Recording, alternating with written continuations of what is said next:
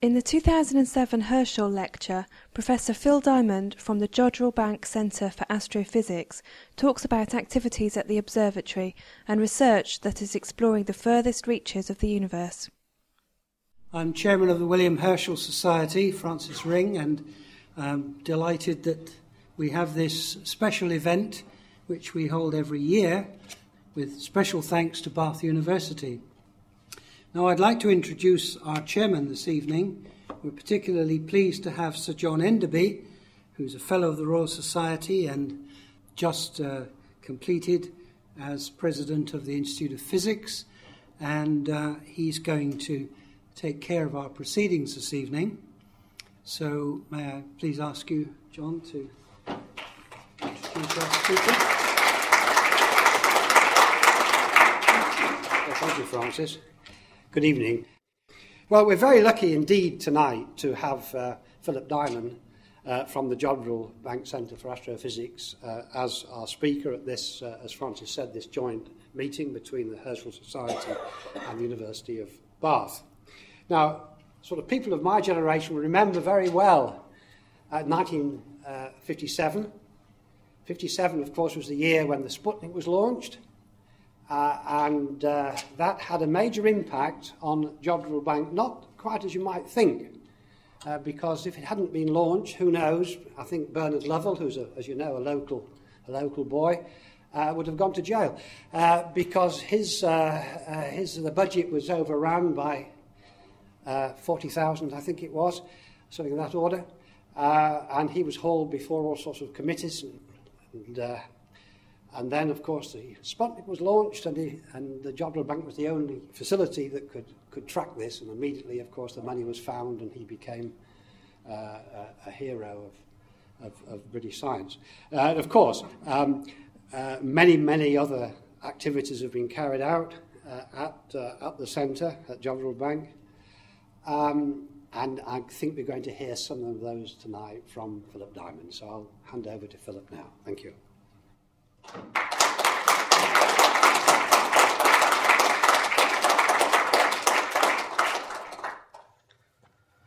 Thank you very much, uh, Sir John. It, it is a pleasure to, to be invited here this evening. Um, as Sir John has just indicated, uh, Bernard Lovell is a, is a local boy. Um, so when I told him last week that I was coming down to give this, uh, this lecture, he was, he was very pleased that uh, this was where I was coming. Um, as, as, you're aware, the, the telescope at Jodrell Bank is, is 50 years old, so it's, it's actually quite appropriate for us to be celebrating this, this event. Uh, it's been a very busy year for us at Jodrell. We've, we've had a, a series of events, and I'll try and give you a flavor of some of the celebrations that have occurred uh, at the end of the talk. But what I want to, uh, to tell you about this evening is um, some of the history of the telescope, uh, history of the construction, some of the discoveries that have been made there, uh, and then spend the, the last 15 minutes or so telling you about some of the, the science that the telescope has achieved, and also tell you about how we're moving into the future. Because uh, wonderful instruments like the Lovell telescope don't last forever we think it still has uh, uh, several years in front of it, maybe 10, 10 plus years uh, as a, a front rank scientific instrument. But we also have to plan for the future. And so that, uh, that, that future is embodied in my title there. So, although the telescope is 50 years old, activities at Jodrell Bank uh, stretch back to December the 15th, 1945. Uh, now, Lovell was, um, uh, when the, the Second World War started, was drafted into, with, with many of his colleagues, into working on radar. Uh, he, in fact, he spent the whole war working on different aspects of, of radar. But even on the very first day that uh, he, he was, uh, the first day of the war, when he was watching uh, the, the primitive radar scopes that they had at the time, he saw some unusual phenomena which uh, he couldn't explain. And uh, he and his colleagues uh, saw this many times throughout the war, but of course, at that time, there, their priorities were elsewhere. They couldn't, uh, couldn't find the time to, to go and investigate this. But Lovell was determined to do so, and he suspected that what he was seeing were the radar echoes from uh, meteor trails. So when the war ended and he went back uh, as, a, as a senior lecturer to the University of Manchester, uh, he appropriated an army radar. That's what you see in the, uh, the picture here. Um, and he, uh, he, he, actually set, uh, set the radar up on the campus in the University of Manchester. But uh, there was too much interference there from the Manchester trams. Uh, and so he, he wanted a, a, quieter location. And the university had its botany department. Uh, the, the, botany department had some land at a, a, small place called Jodrell Bank, south of Manchester. And so Lovell pl- persuaded the, uh, the registrar uh, that he could go down there for two weeks. And they sort of forgot about him. And uh, we, we've been there over 60 years now. This is a, a view of how Jodrell had begun to grow. This, this is in the, uh, in the early 50s. The, the Lovell telescope eventually sits down here. It, it doesn't exist at this point. Um, but you, you can see some of these buildings, they, they still exist. Uh, believe it or not, we're act, we actually built uh, receivers for the Planck spacecraft in, in, in this building. Um, but uh, some of these facilities are looking pretty old now. But the, these huts and, and, and the, the, various buildings around the green there all play a part in the history of Jodrell Bank and, and the, the, various developments that went on there. Lovell very quickly realized, though, that the, the small army radar dishes he had were, were not adequate for the research that he wanted to do. So they said that he and his colleagues set about building a much larger telescope. And the first telescope, large telescope they built was a, a 218 foot telescope. Uh, it was a transit instrument. Uh, the, the, telescope didn't look like a telescope anybody would, would uh, at that time um, imagine such a thing would look like. It was uh, wires strung together on poles with a, in, a, in a circular, in a, in a circle with a diameter of 218 feet. And it was actually steered by the, tipping this pole backwards and forwards so they could uh, the, watch the sky go overhead and had some steerability. Now, this telescope made one very important discovery. It saw radio emission from the Andromeda Galaxy, M31. And uh, this was the first time that radio emission had been seen from any object outside of our own galaxy people like uh, Grote Reber, Karl Jansky and Grote Reber, the, the pioneers of radio astronomy, had seen the sun, they'd seen the galactic center and a couple of other galactic objects. But the radio emission from Andromeda was incredibly weak, and it needed a large telescope to discover it.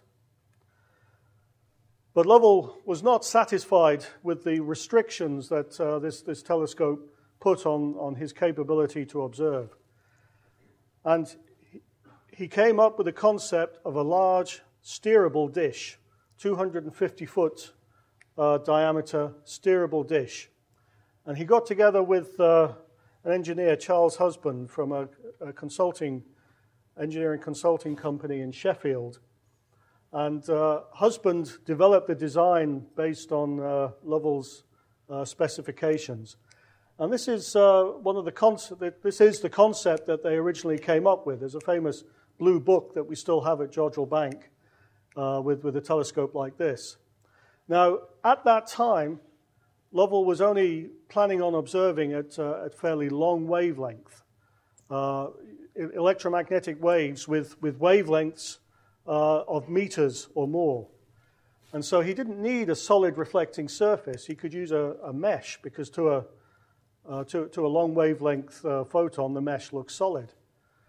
Uh, but all this changed uh, because during the war, uh, the Dutch physicists had predicted that the hydrogen line would have a that hydrogen would have a, an emission line at 21 centimeters, and this was discovered uh, in the states uh, in the early 50s, and so they they had to redesign the telescope for this much shorter wa- to detect this much shorter wavelength emission, and so the the concept of a solid reflecting surface was born. this was all uh, 1950 to 1952. In, in 52, Lovell had the money to start the construction of the telescope. And I'm going to take you now through a few images showing the, uh, the, this construction process.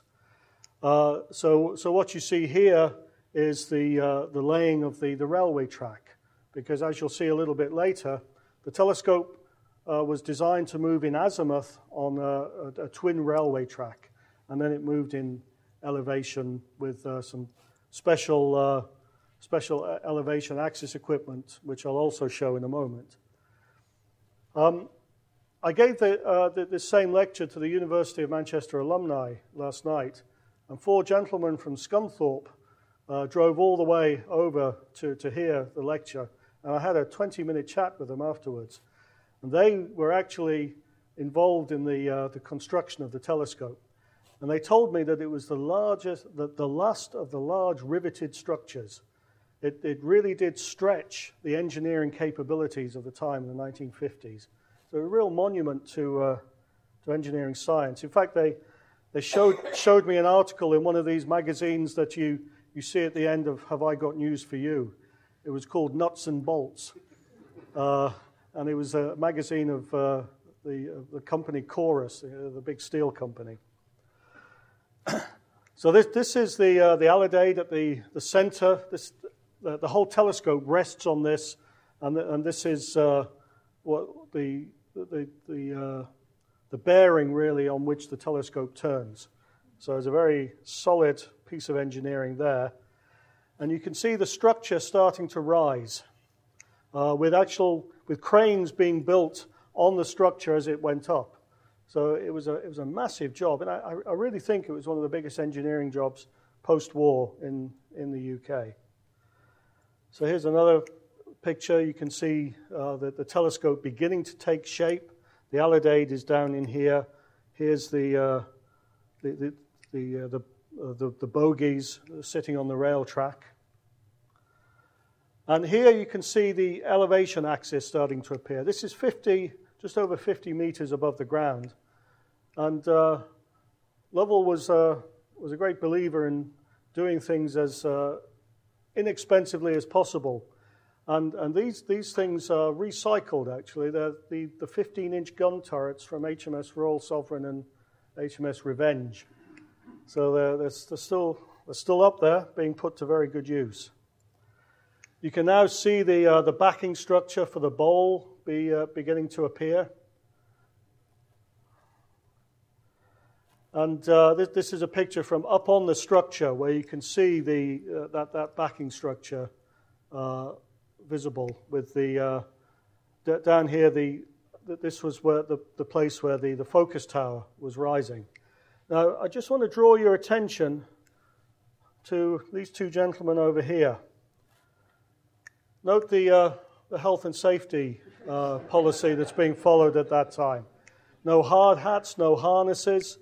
One slip and, and they're off. Uh, it gives me kittens to think about, about that. But it, this, this was the way it was in those days. And I'm going to show you a little movie in a moment, which uh, is, is also looks quite frightening, really. So this is the rail track. These are the, uh, the bogies. This has been incredible the, engine, the, the telescope was over engineered. Uh, the, these, these wheels, we had the first problem with the wheels this summer, 50 years after they were built. The, they, they have half inch metal tires around each, each wheel, and one of them cracked.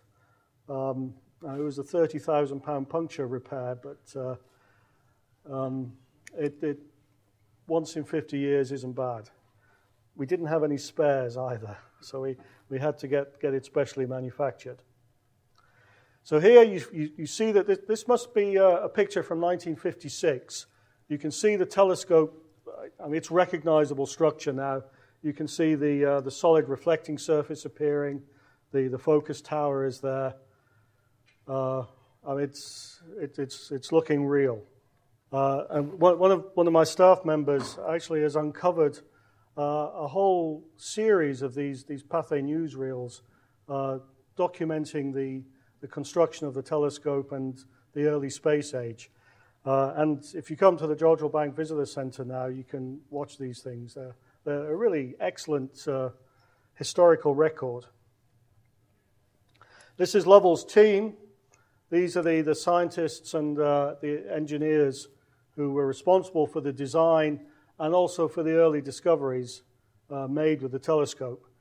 And we at Jodrell Bank, and, and I think uh, astronomy in general, owe a tremendous debt to this group of people. So, this is a, a picture, I, I, believe, from early 1957. You can see the telescope is essentially complete.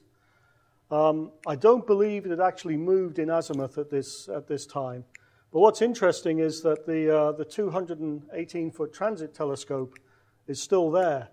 I, I had actually, I, I didn't realize this. I thought that telescope had been demolished as the Lovell was being built. But it's interesting to see both of them uh, in, uh, in juxtaposition there. And this is the Mark I as it uh, was in 1957. Uh, clearly moved in, in elevation. In fact, it moved in azimuth before that. So that, that was what was eventually built. And this is the, uh, the, the, control room at that time. In fact, we have re- re- refurbished the control room in 2002. Uh, the, these things don't exist anymore, so it's all done on a, uh, a plasma screen with uh, uh, modern electronics. But we still have the control desk. The controllers insisted that we, we keep that link to the, the, the heritage. Uh, again, all, it's all modern electronics behind the, uh, the facade there. Uh, but I, I, I, was really pleased that we did keep it. So it, it, it, looks very much like it, it does in that picture. Now, as Sir John indicated, um, Lovell got into tremendous amount of, uh, of trouble, uh, financial trouble. He'd gone way over budget. Um, there were all sorts of government committees uh, looking at, at his uh, financial planning. Uh, he was only interested in building the telescope, and he knew he was taking risks. Uh, and there was uh, a chance that he was going to be prosecuted and end up in, uh, in prison. And I know it was a very stressful time for him. Uh, but now I think we, we all remember that a miracle occurred. And that miracle came from Russia. Um, the, the Russians launched Sputnik 1 on 4th of October 1957. Uh, Sputnik itself was emitting a, a, a radio signal, a beep, uh, and that could be heard with, uh, with, with, very primitive equipment. Um, but uh, what was interesting is that it was launched, Sputnik 1 was launched with the world's first ICBM, intercontinental ballistic missile. Uh, and this, of course, was of great concern to, uh, to the Western uh, military, Western governments. Uh, the morning that, the, that Sputnik 1 was launched, uh, as the story goes, the, uh, the scientists and engineers were gathering at a bus stop in Alderley Edge to go out to Jodrell. And the discussion on the bus went in the direction that you know, we could detect the radar echo from this thing. But the problem was the contractors had all left the site. They'd down tools because they weren't being paid. Um, and there was this, this cloud hanging over Lovell. But when they, uh, when they arrived at Jodrell Bank this morning, a deputation went to see Lovell and persuaded him that this was something that could be done. So the contractors were persuaded to come back on, on to the site, and there was a crash program of installing a radar system onto the telescope, a transmitter and a receiver. And they did it in a week. So, from just moving in azimuth under computer control on October the 1st, Sputnik being launched on October the 4th, on October the 12th, they detected the launch the, the, radar echo from Sputnik. Absolutely fantastic uh, achievement, I think. And that's a picture of, uh, of Lovell on the day showing the, the radar echo um, to, to the press. And of course, he then became the darling of, uh, of, I suppose it was the Ministry of War at that time. We, we didn't defend ourselves, we went to war. Um, and uh, the, the financial problems that, that Jodrell had were, were temporarily uh, relieved. They didn't actually go away uh, until some time later when uh, Lovell was, uh, had a conversation with Lord Nuffield, who asked him, How much do you still owe? What, what, what is the problem? What is the debt? And Lovell told him, and Lord Nuffield at the table just pulled out his checkbook and wrote a large check. And in fact, the, the observatory became known as the Nuffield Radio Astronomy Laboratories for uh, several decades after that. The, uh, the space, space race continued, and for, for some time, the, the Russians were, were clearly the leaders, or, or the Soviets, I suppose, as they, as they were then. Luna 2 was a, a, spacecraft that crashed into the surface of the moon, but the, the Lovell telescope was able to, to track it. Uh, but the, I think the most impressive achievement was Luna 9, which actually uh, made a soft landing on the moon's surface and sent back the very first pictures of the, the, the lunar surface. Uh, this was in the late 50s, I believe. I'm not sure of the exact date. Uh, what was interesting on this was um, Lovell upset the Russians because the, the signal was sent back and the Jodrell Bank scientists recognized the format as being a telefax format, translated it, and the picture appeared in the Daily Express before the Russians uh, had decoded it themselves. Uh, but in fact, that didn't really spoil relationships. What, what, what ha- happened after that was Lovell would get uh, secret telefaxes from the Russians, uh, providing him with the, the coordinates of their spacecraft because they couldn't track them as well as, as, as Lovell could at Jodrell Bank. This uh, spacecraft tracking we no longer do. Space agencies now have much superior equipment to, to do their own tracking. And so, uh, really, from about the early, early to mid 70s, uh, we, we, at Jodrell Bank, uh, we just did research only, whereas before that there was a mixture of spacecraft tracking and research. However, we are still called upon occasionally when, uh, when a big dish is needed to try and uh, detect a spacecraft whose signal has been lost. NASA have lost two uh, spacecraft around Mars, which unfortunately, unfortunately we didn't find. And of course, there was uh, Beagle 2, um, Christmas uh, of, of, three or four years ago. Uh, it was supposed to land on Christmas Day on the Martian surface. It, it probably did land, but not in the way that uh, ESA and Colin Pillinger would have liked. Um, and we spent a week looking for the signal, uh, the, the, the, the trans, transmission from Beagle 2 up to its mothership, Mars Express, which was at 401 megahertz and uh, we found absolutely no evidence of, of that signal, which was a shame. Now, this is a list of the, uh, some of the major achievements of the Lovell telescope. I don't expect you to read them all, I'm not going to go through them all. It, I just wanted to show you the length of the list. It's, uh, it, it, it is very significant. Um, I'm going to talk a little bit about the, the role that the telescope played in the discovery of quasars. I'm going to talk a little bit about um, the, the role that the telescope still plays in uh, observing pulsars. Um, I'm going to talk a little bit about uh, very long baseline interferometry. Uh, I should tell you that we nearly lost the, uh, the telescope in 1976. It, it underwent um, an upgrade in 1971 where that single wheel girder was uh, replaced by two wheel girders. You'll see some modern pictures in a moment. And a new surface was put on the telescope in, in 71. But in 76, the, uh, the winter of 76, um, there were some violent storms, and a wind speed of 93 miles an hour was recorded at Jodrell Bank. And what happened is, whenever it gets windy, whenever it's above about 30 miles an hour, uh, we, we point the telescope at the zenith because otherwise it, it acts like a giant sail. Uh, but at the, even at the zenith, there are still uh, significant forces on the telescope. And what happened was this, this gust of 93 miles an hour shifted the telescope uh, a few inches, and the wheel girders nearly came off their supports. uh, the controllers called Lovell at home and explained the situation, and he told them to turn the telescope 180 degrees in azimuth. And they did that, and the next big gust blew it back on. now, I must admit, if the controllers called me now and asked me to make such a decision, I'm not sure I could do it. But Lovell knew his telescope. He really knew every aspect of it. So uh, he saved it. That would have been embarrassing, I think, if we'd lost it.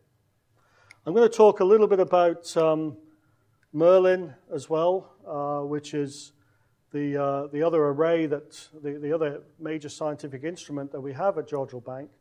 We don't only, ha- only have the Lovell. In, in total, the university owns nine radio telescopes, and the operations of Merlin are funded by STFC.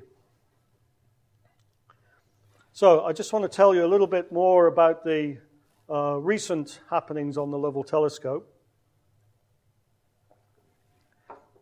In 2002, we received um, a grant of £2.2 million from the Joint Infrastructure Fund to upgrade the telescope.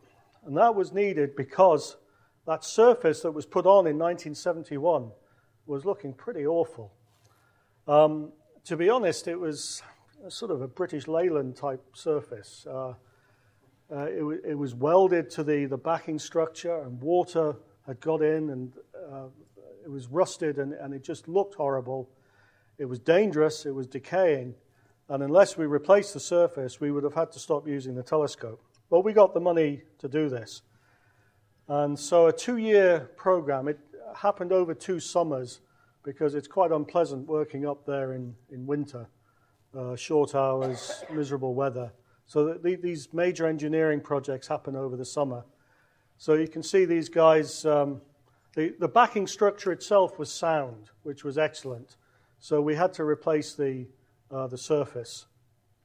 And it was, it's, it's been replaced with, a, with galvanized steel, and uh, it's not welded to the backing structure. There are, there are bolts, in fact, adjustable bolts, uh, because as you'll see in a moment, we needed to adjust the surface as well. But you can, you can see how the, uh, the engineers were doing it, uh, they were replacing alternate segments at a time. And the reason for doing that is shown in this picture. Uh, so you can see the, the segments stripped off. And uh, our engineers built these, these two things they called bowl excursion vehicles. And what they were was a very clever design to maintain a, a horizontal working surface as it went up and down the, the parabola, parabola of the bowl. Uh, and they needed the alternate segments to put the wheels on. So that, that was the, uh, the rationale behind doing it this way. It uh, meant for a spectacular looking uh, telescope as the project was half done. Um, it, it, looked like this over the, the winter of 2002. But then in 2003, after it was all painted, and you, you can see the, uh, the double structure that was put on in 1971. That's what the telescope looks like now. And it's, uh, it's a vastly improved scientific instrument. When it was first, the first design, that first mesh structure I showed you, the blue book, was designed to work at uh, 151 megahertz. It's now capable of uh, working at 8 gigahertz. So it's basically the same structure. Shows how well engineered it was. Just to give you an example of how we were able to improve the surface, this is a hologram of the surface before the, uh, the surface upgrade. The, the scale here goes up to, uh, I think it's 30, yeah, it's 30 millimeters, so about an inch, just over an inch. And you can see, for example, that we've got uh, a ring of panels here that deviate from a parabola by about an inch. That's, fact, you could trip over them. They, they were that badly set. And uh, you can see all sorts of other imperfections in the surface. After the new surface was put on, it looked like this, and we now have an RMS surface error, that is deviation from a parabola of 2 millimeters, which is, is, is excellent. We also got a new drive and control system as, as part of the, uh, uh, the upgrade. Now, I want to talk a little bit about the, the major observing uh, programs uh, that the, the Lovell telescope still uh, does. Um, now, I understand there's at least one pulsar expert in the room, so he, he should ignore my, my layman's um, explanation of what a pulsar is. But for those of you not uh, totally familiar, a pulsar is, the, is a rotating neutron star that is the remnant of a supernova explosion for, for a massive star. Stars more than eight solar masses. Uh, when they reach the end of their lives, they, they explode. What is left is uh, a neutron star, which is typically 1.4 solar masses, but only 10 kilometers or so in radius. So it's incredibly compressed matter. It's, it's, it's exotic matter. Uh, that's why it's called a neutron star. Uh, there are enormous magnetic fields uh, generated in a neutron star, which result in these strong beams of radio emission, which act as a, a you can see here as a lighthouse effect. And as these beams, as the star rotates and they move towards us, we see a, a pulse of emission, hence a pulsar. Now, of course, you all know these were discovered by Jocelyn Bell and Anthony Hewish at, at Cambridge in 67. Uh, but Jodrell Bank, immediately after the discovery, astronomers there uh, focused the, the telescope on the pulsars, and it's been a major observing program ever since.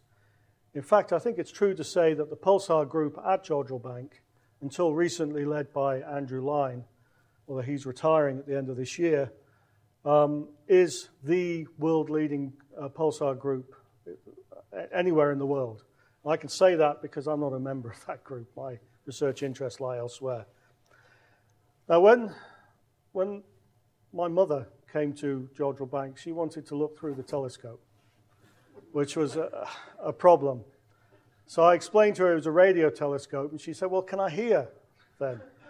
And you know, yes, you, you can hear, of course, but if, if normally you just hear a hiss uh, of the, uh, the, the, the, radiation and the noise from the sky. But with a pulsar, you can't actually hear it. So, what I'm going to show you now, or let you listen to, are sounds of pulsars.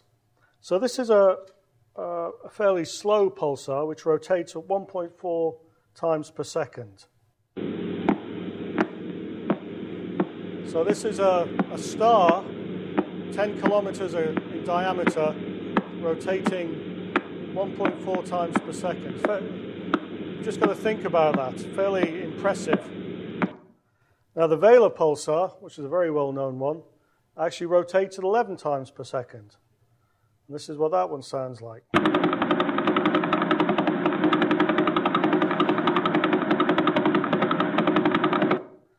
Whoop, that's Bristol rotating 11 times a second.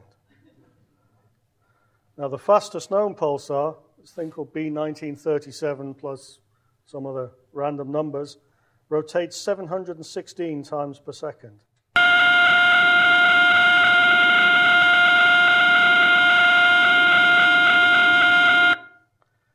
These things are the most accurate clocks in the universe. And by studying them, you can learn a lot about the, uh, the nature of the neutron star, uh, about relativistic effects. In fact, uh, Joe Taylor and a colleague, I forget his name, Taylor and Hulse, Taylor and Hulse got a Nobel Prize, uh, a second Nobel Prize on, on, in pulsars for the discovery of gravitational radiation from a, um, a binary pulsar. The Jodrell Bank Pulsar Group has made many of the major discoveries in the field, including uh, a fantastic recent discovery that earned the Descartes Prize from the European Union. And this was the double pulsar, two pulsars orbiting each other. Uh, as I said, you've got two fantastic clocks, and th- this is how a double pulsar system might, might form. So a, a massive star explodes, as I said, uh, pulsar is formed, and its, its neighbor expands, and the material starts falling on the original pulsar, speeding it up it becomes a millisecond pulsar like the, the fast one. And then the other star explodes. And so what you end up with is two, two pulsars rotating about, orbiting about each other. One a millisecond pulsar and one much slower. because it's, it's had nothing to speed it up. So you've got two fantastic, two of nature's incredibly accurate clocks rotating around each other. All sorts of tests you can do of uh, the Einstein's theory of general relativity. And the, the, the, pulsar group at Jodrell have been able to demonstrate that Einstein had it right to 99.995%. But of course, being pulsar astronomers, they're not happy with that. They, they want all the telescope time on the planet um, to, uh, to, to, to, push these things. And who's to say they don't deserve it because they do fantastic stuff? What they're looking for now is a pulsar rotating around a black hole because they want to push um, the, the, the, the, general relativity to, to its absolute limit, which can only be found around a black hole. And who's to say they won't find it all breaking down then? Maybe another Nobel Prize if, if that happens.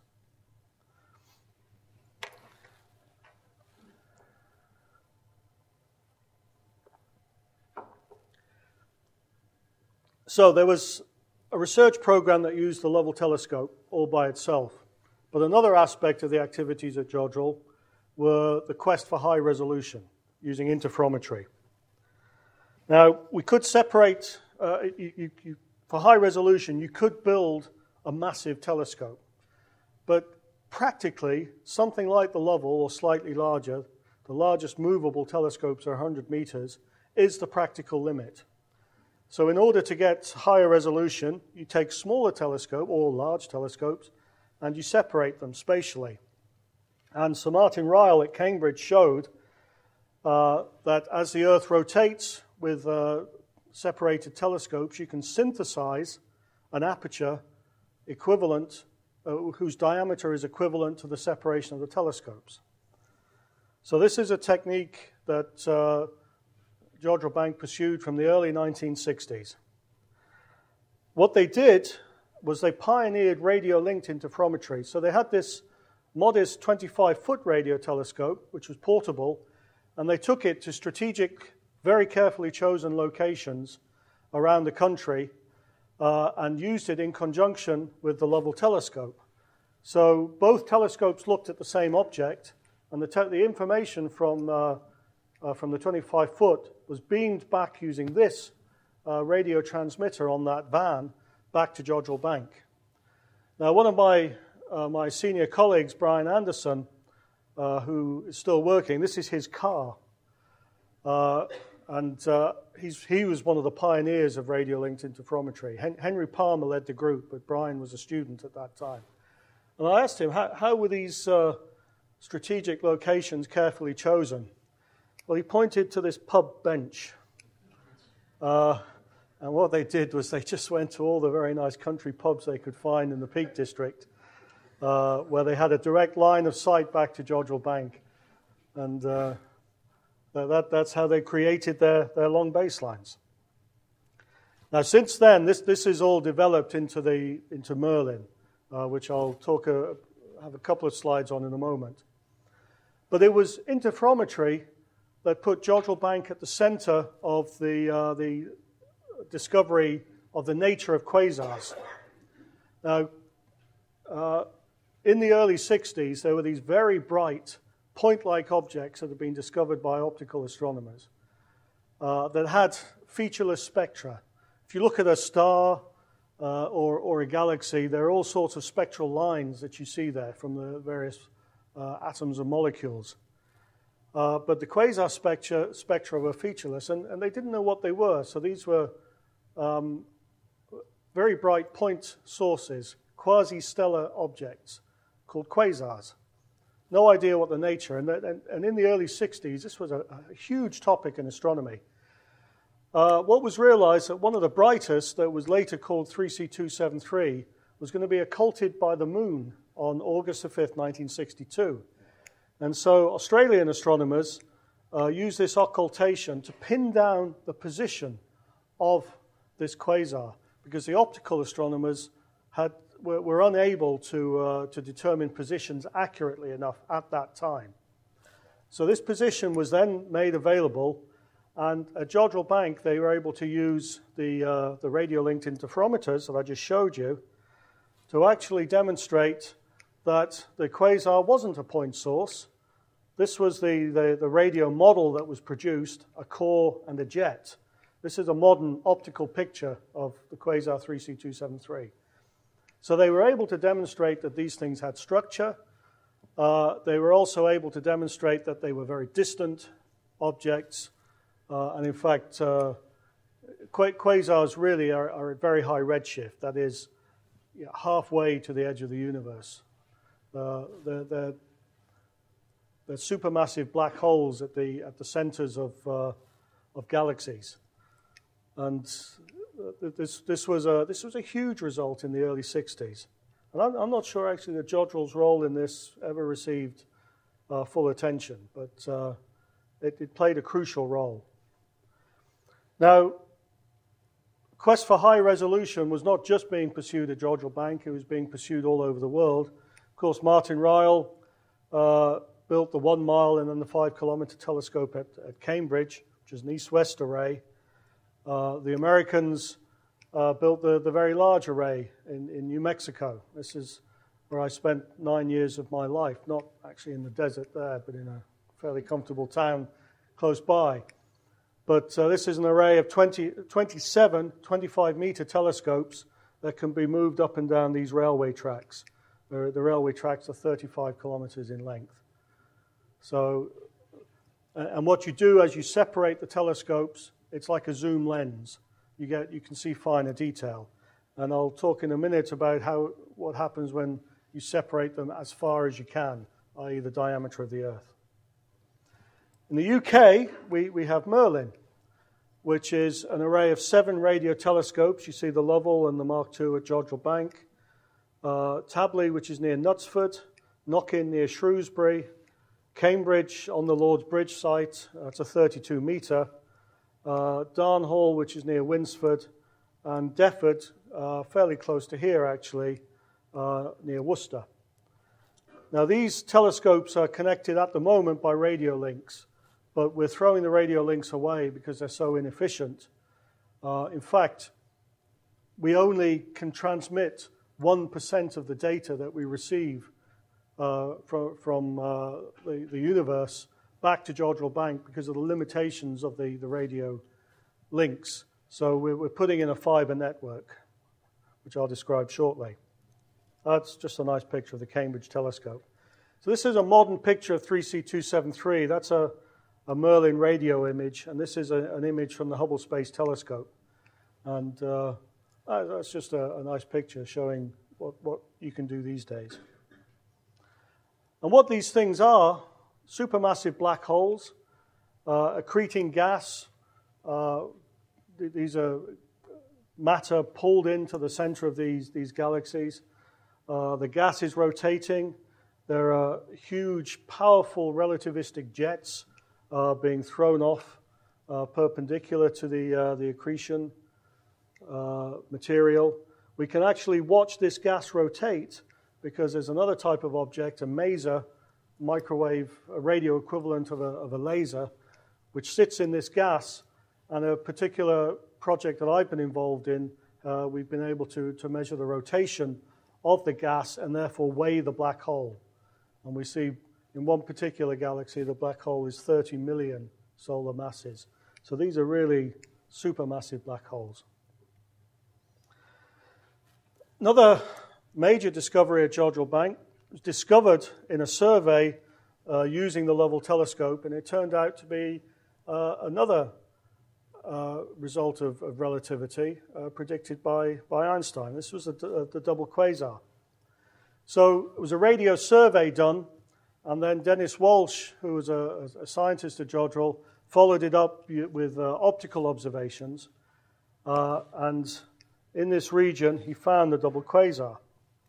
So this is what the double quasar looks like. It's, you can see it uh, brightly there. But essentially, the, the, the, top and the bottom images are qua- the quasar, quasars, and this, this is a galaxy. Now, what was fascinating was that the, the spectra of these quasars were identical. They were twins. And this was a, a real shock at the time. They, how, how could you have twin quasars? Uh, so close together. In fact, what it turns out, they are the same object. You're just seeing two images of it. So, that, so this is what's happening. You have a background quasar, you have an intervening galaxy, and you could see that galaxy in the picture, the third image, and here's the Earth. So the light from the quasar uh, leaves the quasar, would travel off in this direction, but is deflected by the, the mass, uh, the, the gravity generated by, by this galaxy, deflected towards the Earth. And from the other side, that's deflected towards the Earth. If you trace the ray paths back, you see two images. And that this is what's happening. Uh, there's all sorts of information, cosmological information you can infer from observations such as these, and there's now about 30 gravitational lenses known. This is a radio image of the double quasar. You can see the two quasars here, and in fact, you can see that, like 273, there's a relativistic jet here. Uh, it's not, you can't actually see it in the image because the galaxy, which is about here, is not lined up properly with the jet, so its uh, light is not deflected. Has to be aligned very accurately. Um, M81, M82 is it's a famous uh, pair of galaxies, M81 here, M82. Uh, they interact, and M82 is uh, suffering or undergoing a massive burst of star formation. Tens of millions of stars are being formed in a relatively short time, um, cosmologically. Now, using Merlin, we're able to uh, and interferometry, high resolution again, we're able to actually figure out what's going on. This is an optical picture of M82 from the Japanese Subaru telescope. Beautiful image. This is H alpha, but that's all dust. The optical astronomers can't see through the dust. But just for the same reason that you can have a radio telescope near Manchester and we can see through the cloud and the rain, uh, radio astronomers can see right through the dust. And this is what the radio image of the, the center of M82 looks like. What's important from this point of view is these very compact sources, which it turned out were supernovae, exploding stars. There's about 50 of them in here. If you have a lot of supernovae going off in one galaxy, that means there have to be a lot of stars being form, formed to evolve rapidly to, to all blow up at about the same time. So this is a characteristic of a starburst galaxy.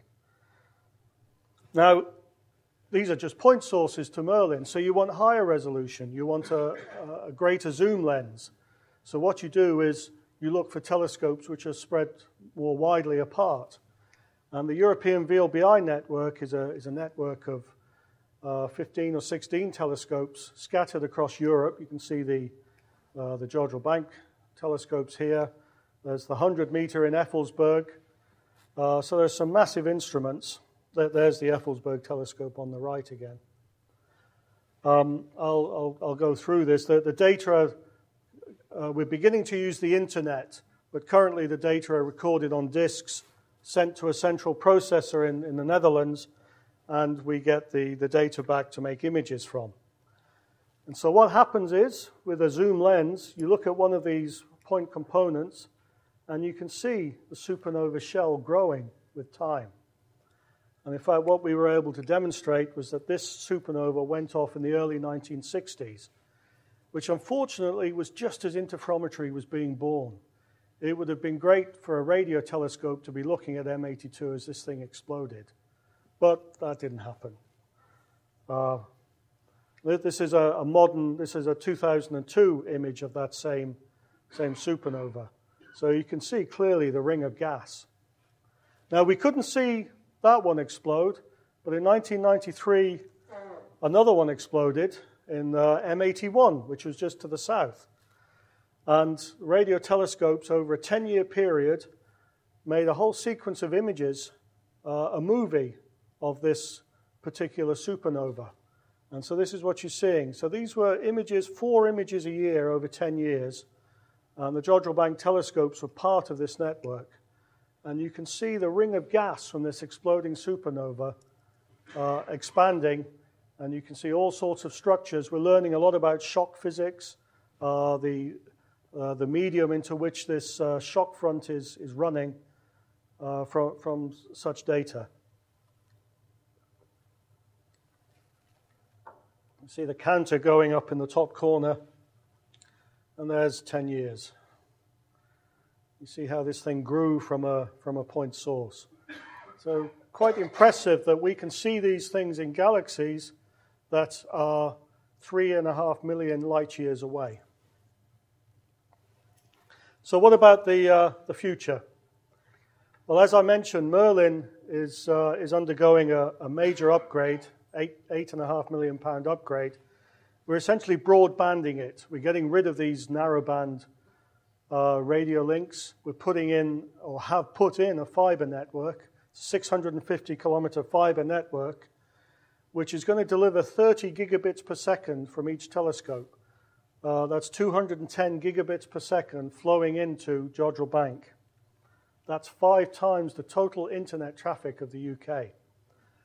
That's uh, fairly impressive, but it's not going to interfere with the UK's internet traffic because we have our own dedicated dark fiber network. So, in fact, it's just one fiber per telescope. You can get that much information on, on a single fiber. We have new receivers, new electronics, new software. And with the upgraded Lovell telescope, this was the rationale for upgrading the telescope, it will become an integral part of, of Merlin. Also, it will carry on doing pulsars and, and other work. Uh, Merlin will be 30 times more powerful.